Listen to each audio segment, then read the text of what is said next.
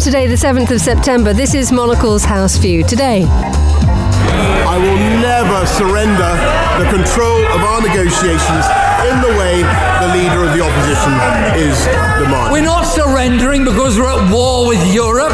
Yeah. They are surely our partners. If anything, it is a no-deal exit that would mean surrendering our industry, our jobs, surrendering our standards and protections in a trade deal with Donald Trump and the United States. My guests Joy Lo Dico and Vincent McAviney will go over a week when Britain's politics were tested to their limits again. All that in the day's newspapers too. Monocle's House View starts now.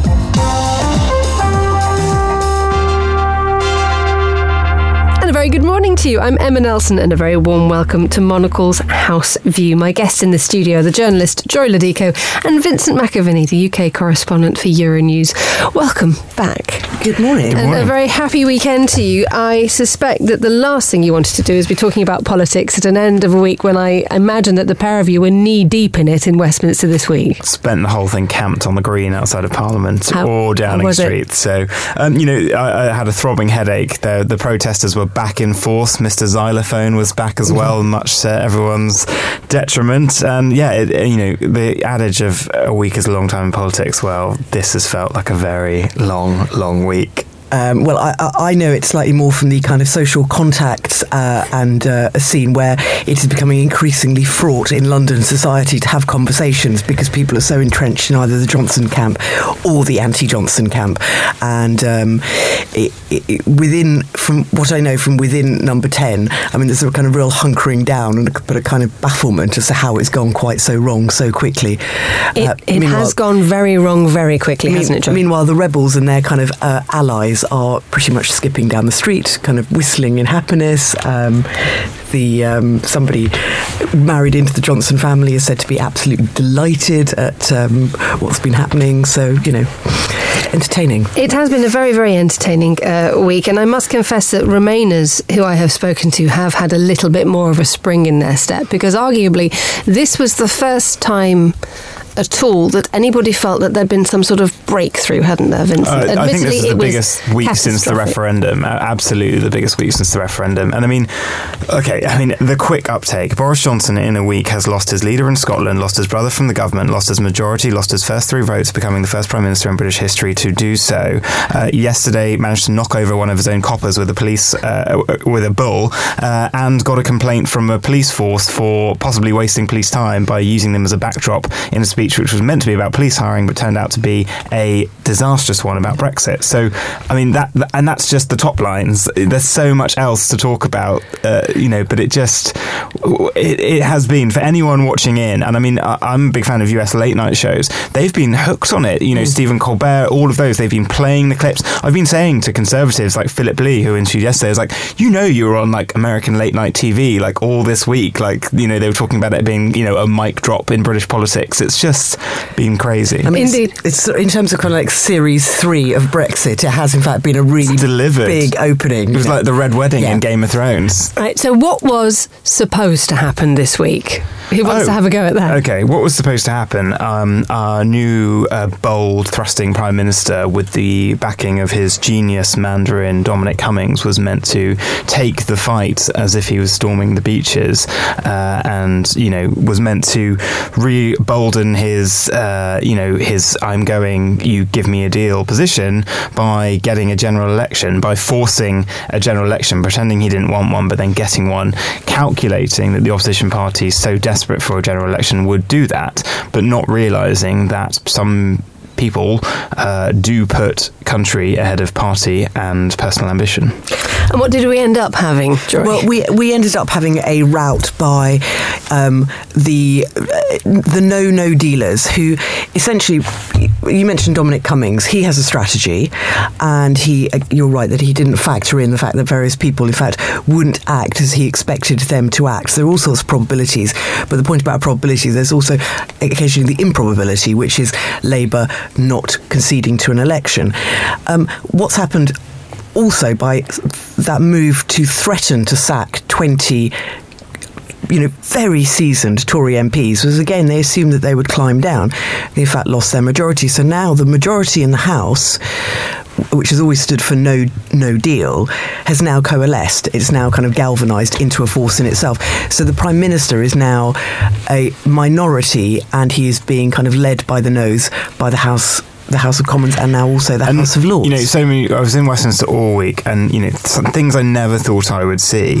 Dominic Cummings, and we're talking about him as if you should know him, but he is the head in Number ten. He was played by Benedict Cumberbatch in the Brexit drama last year. I mean, in Lobby this week, in eight years of being a kind of Lobby member, Dominic Cummings came to Lobby and stood at the back and watched Lobby, and that, that's the British political briefing. I've never seen that before. It was remarkable. It was like he was haunting the room, and people just went up to him afterwards and he wouldn't speak. And you know, you You're, when you're when you've turned yourself into a political tribute act to Winston Churchill, and then sack his grandson, who's been an M P for thirty-eight years, who is on the verge of tears in the Commons.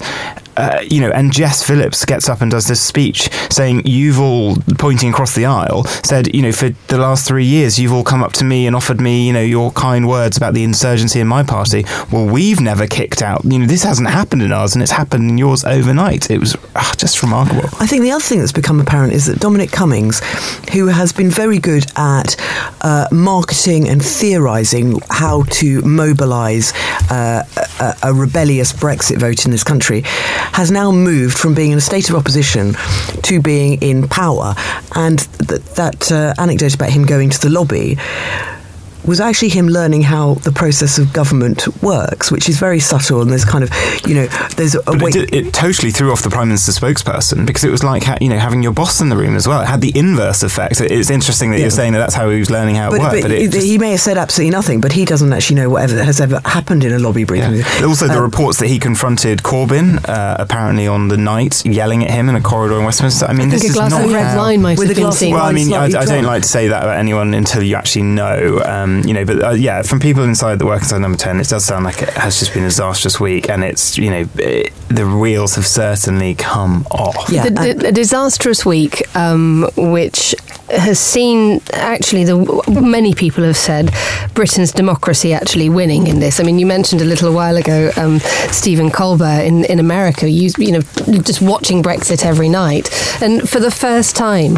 flagging up the United Kingdom's mess as an example of what. What should happen in America. Yeah, it's literally like, okay, you guys got Trump, hold my beer, we can do one better. Like, that is that is how rem- remarkable it, it has been. And, and, you know, part of it was that, you know, I think in Boris Johnson's calculation, especially with, you know, things that we, you know, wouldn't normally think we would see, like, you know, the, you know, him taking his girlfriend now to Balmoral for a weekend with the Queen, things that wouldn't have gone by in past generations.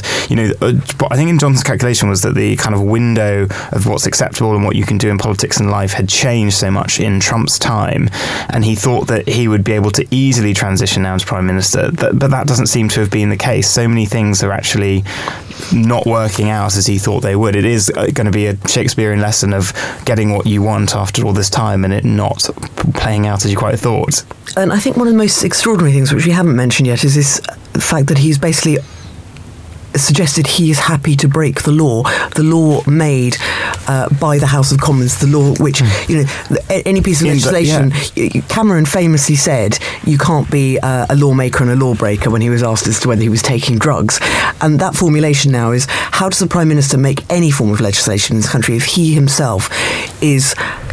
happy to obey it in theory, was what he put. I know, and this, this is today. A story that's breaking this morning. Sorry, sorry to interrupt, but just to explain, Boris Johnson um, um, has been said that um, he could be, a, I'm quoting, a Brexit martyr. He wants to, say, to break yes, the yeah. law to force no deal, um, which is astonishing, but it, it goes back to the whole thing that we've seen this week, which is the idea of the institution being bigger than those who try to run it. I think, is yeah. it winning though? Is the institution winning? I think it is. I think it is holding firmer than we thought. But I think, you know, I, I did law as an undergraduate, and you're told like the, the beauty of the British Constitution is that it's got this flexibility, but we all know the norms. And, you know, I think it's us and Israel are the only countries in the world that don't have written down constitutions. There are serious questions, and lots of M Ps this week have said, uh, when I've spoken to them, we have to seriously talk about whether we codify this now, mm. some way of doing it, because this has tested it to to a real breaking point. And just, you know, it's divided the nation, it's divided parties, it divides families, it divides friendship groups. I think everyone at some point this week has probably had an argument with someone that they love about I turned my this. back on so, someone you know, at it's a party amazing. because they were, they were, they're, they're massively pro-no deal. Yeah. And I, I actually didn't have the words or the courage to speak to someone because I thought, I don't know where I'm going to begin. So I just discreetly pivoted found my, away. Just pivoted away. But we were talking about the divisions in, in so many divisions that have been exposed this week, um, Joy. One thing that we w- almost was the prime example of duty to one's country versus duty to one's party. Um, we saw the twenty-one Tory rebels mm. being purged. But we also saw that sort of Shakespearean moment when the Prime Minister's own brother walked away from him. Oh. Um, uh, he had had a, a long discussion with him on the phone the previous evening, which seemed to be inconclusive. And I assume Boris Johnson had assumed Joe had slept tonight and decided not to do anything rash.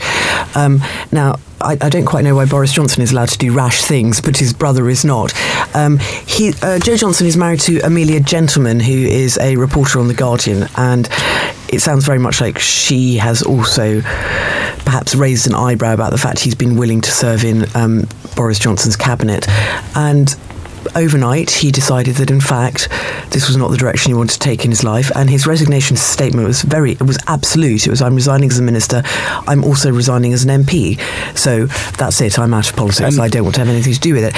What's unusual is how many of those who have become rebels are actually start dropping out of politics, and I can't quite figure out, um, at this point in time, I would think I would stay and fight in a different position, and it's been a sort of slight disappointment that they are ste- that they are stepping away from this particular battle, but they have I've been doing it for three years and I'm probably feeling quite exhausted. I mean, part of, them, part of me thinks they might have seen some internal polling, kind of, you know, Justine Greening, you know, the seat is very much Remain, and she's worried about it. The seat that Chuka Umunna is now swapped to very much Remain. It could be a Tory loss, I think, for Mark Field.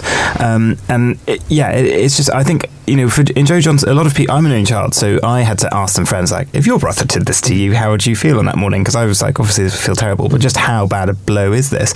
You know, Joe Johnson actually quit Theresa May's government in his defence because of the direction of travel on Brexit. He had already made clear his position was very different to his brother. His brother asked him to be in the government and he went into it, and he did it out of brotherly loyalty. But ultimately it shouldn't have come as a surprise to Boris Johnson when his brother had already left one government over Brexit that the way that he was doing it would make it untenable for but he, him. But he was also a little bit of a canary in the coal mine, because within cabinet people have begun to raise questions about what Boris Johnson is doing, and that sacking of the twenty-one was a, a massive issue where, you know, people who should have been, people who are on the on the cusp anyway, began to say, well, why am I serving in this government? And Michael Gove, who's in charge of No Deal preparations now and was one of the Tory um, contenders to be the leader, has having to smooth feathers and just tell everybody it's going to be okay, it's going to be okay.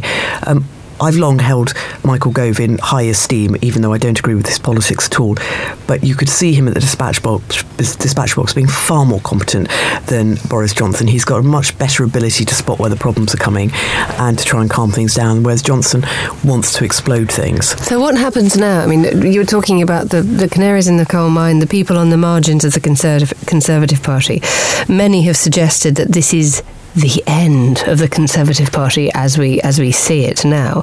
What happens to those who've left? Is there an appetite, an energy, a possibility of galvanising all those moderate, centre-right Um, characters from across the parties to pull together, because we're seeing more alliances being built in the Remain camps this week? I, I don't think the Conservative Party will ever be the same again. I mean, there was a fault line in this party that had widened into a chasm, and this week it's just been an earthquake and everything has fallen down on them. And, you know, you've got people like David Gauke very coming out and saying he'd been an M P for fourteen years, never once voted against the Tory whip ever until this week, and was kicked out, whereas Jacob Rees-Mogg has voted, I think, ninety to over ninety times against the whip, uh, and, you know, was is now the leader of the House of Commons. And I think that kind of, you know, that those stark figures like that, and, you know, well respected former chancellors, former high members of government uh, leaving. And whilst we all thought for years that the insurgency was going on inside the Labour Party, it seems that it was an insurgency inside the Conservative Party, uh, where it has been taken down this kind of hard line.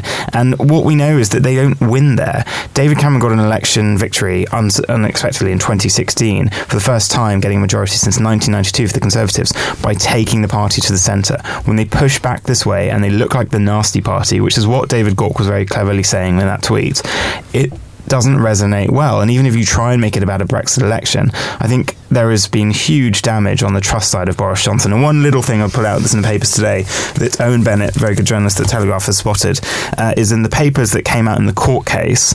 Um, Boris, uh, you know, continues his ridiculous rivalry with David Cameron, saying that the only reason that we have this little two-week time in parliamentary calendar is because Cameron is a girly swat.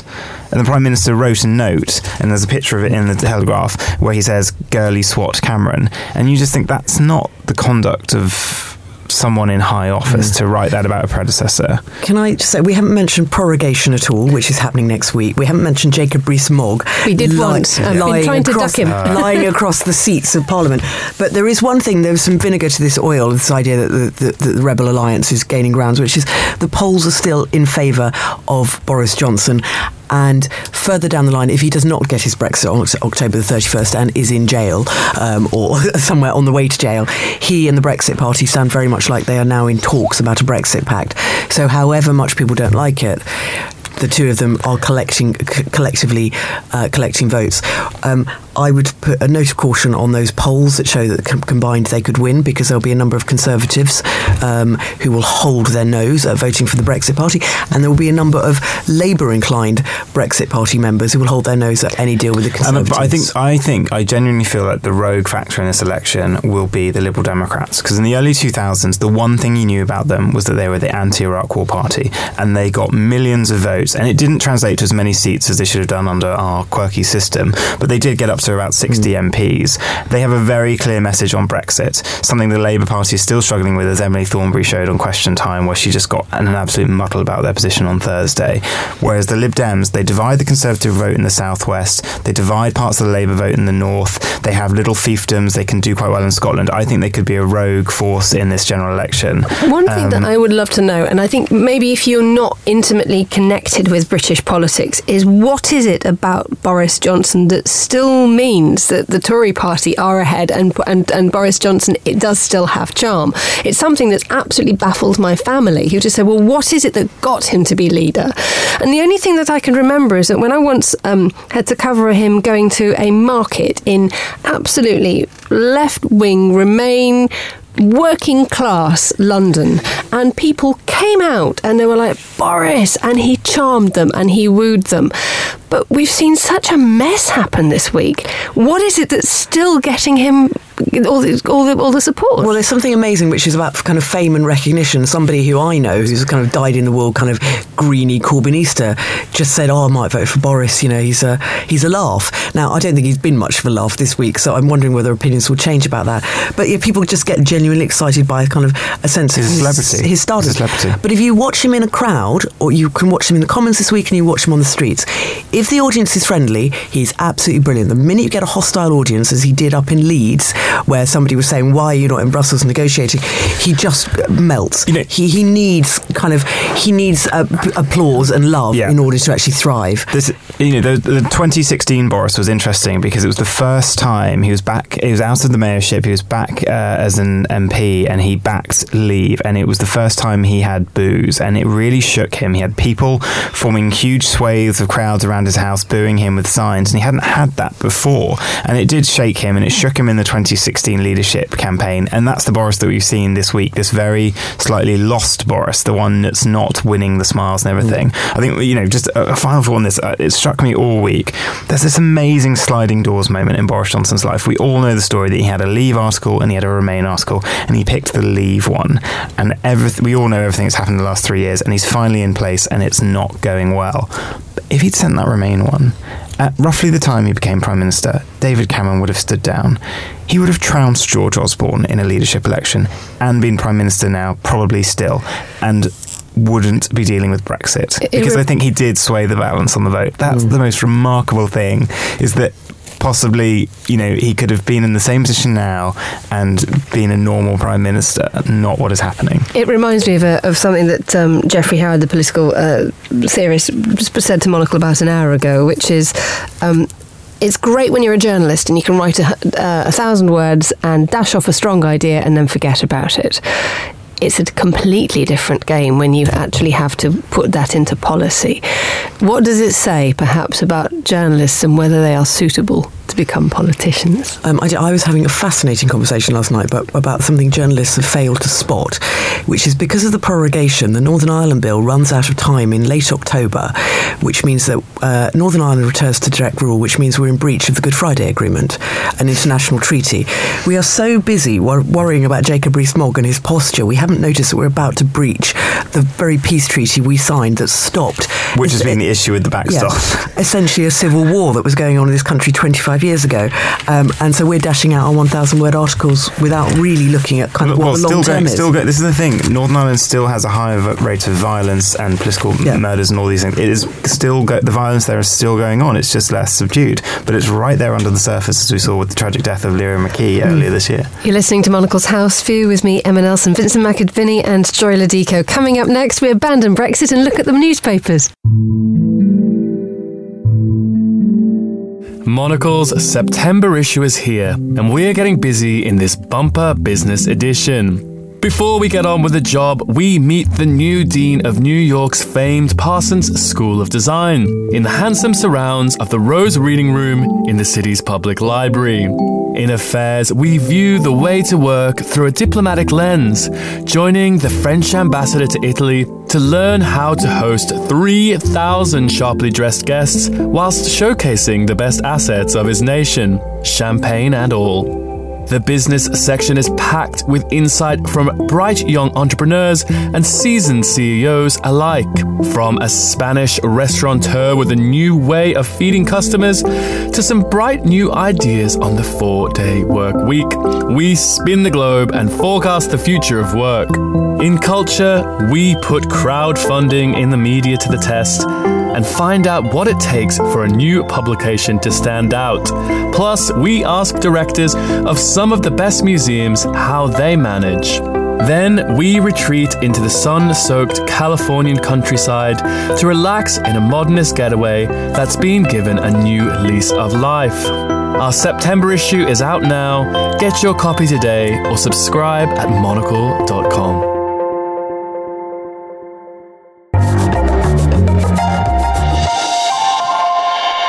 Welcome back to Monocle's House View. I'm Emma Nelson. Still with me are Joy Lo Dico and Vincent McAviney.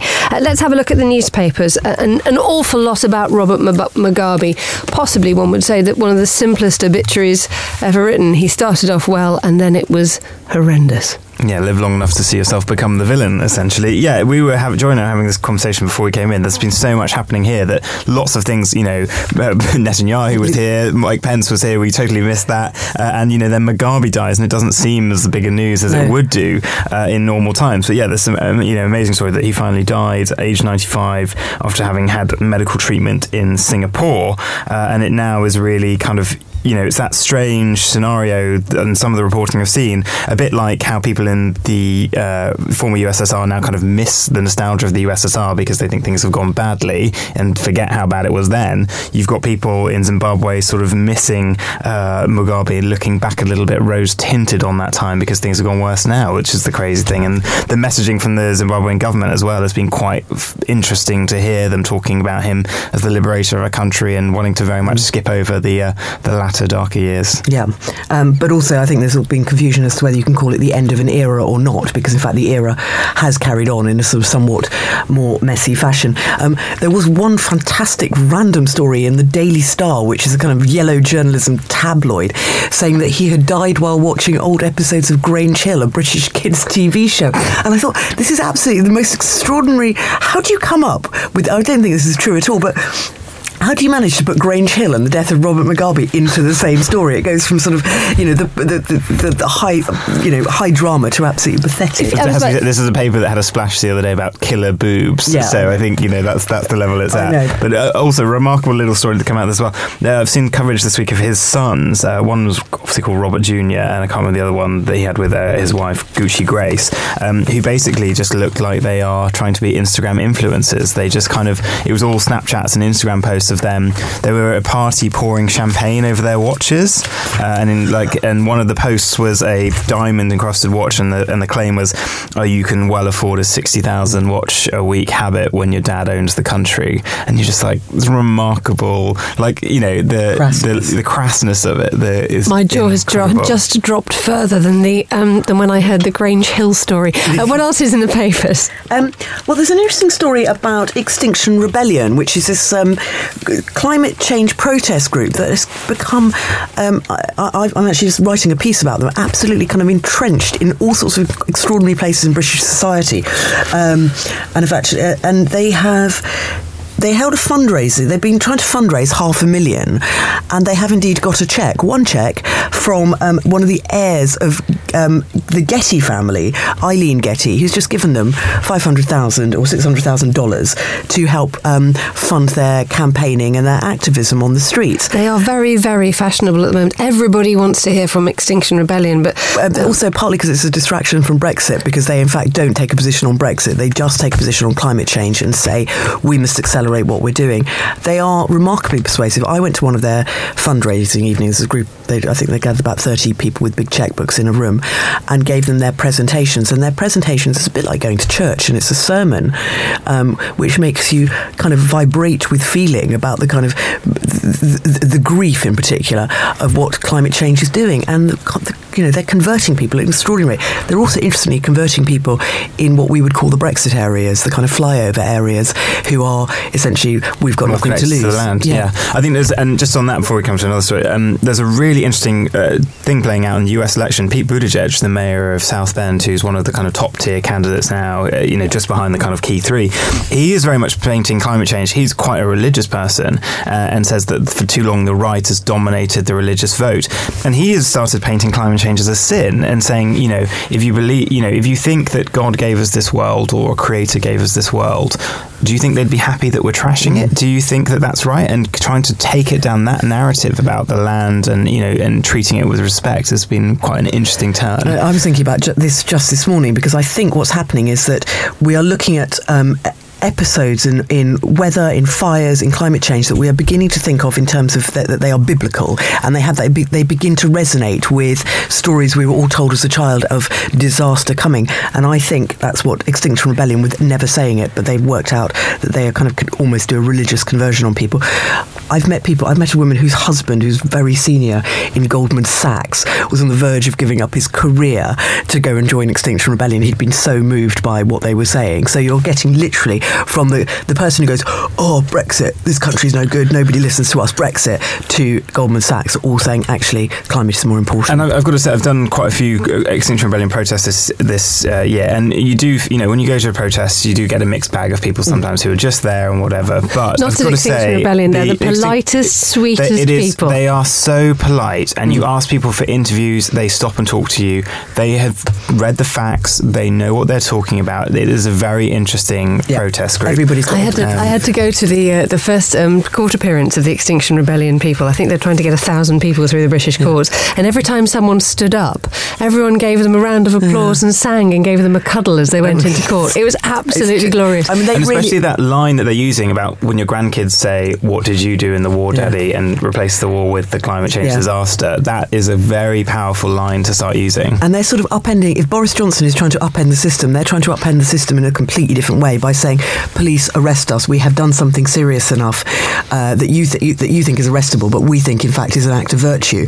And that by playing with this kind of being very friendly to everybody and not being a typical protest group, nobody knows quite how to categorise them, and they're going to have a real in- interesting issue when they try to stop them.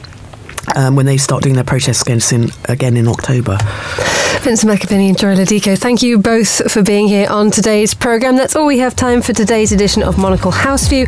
Our supervising producer was Ben Ryland, our researcher was Charlie Phil McCourt, and our studio manager was Nora Hole. Coming up in a moment, Monocle's Arts Weekender, so stick around for more great radio. But for now, from me, Emma Nelson, goodbye. Thanks very much for listening.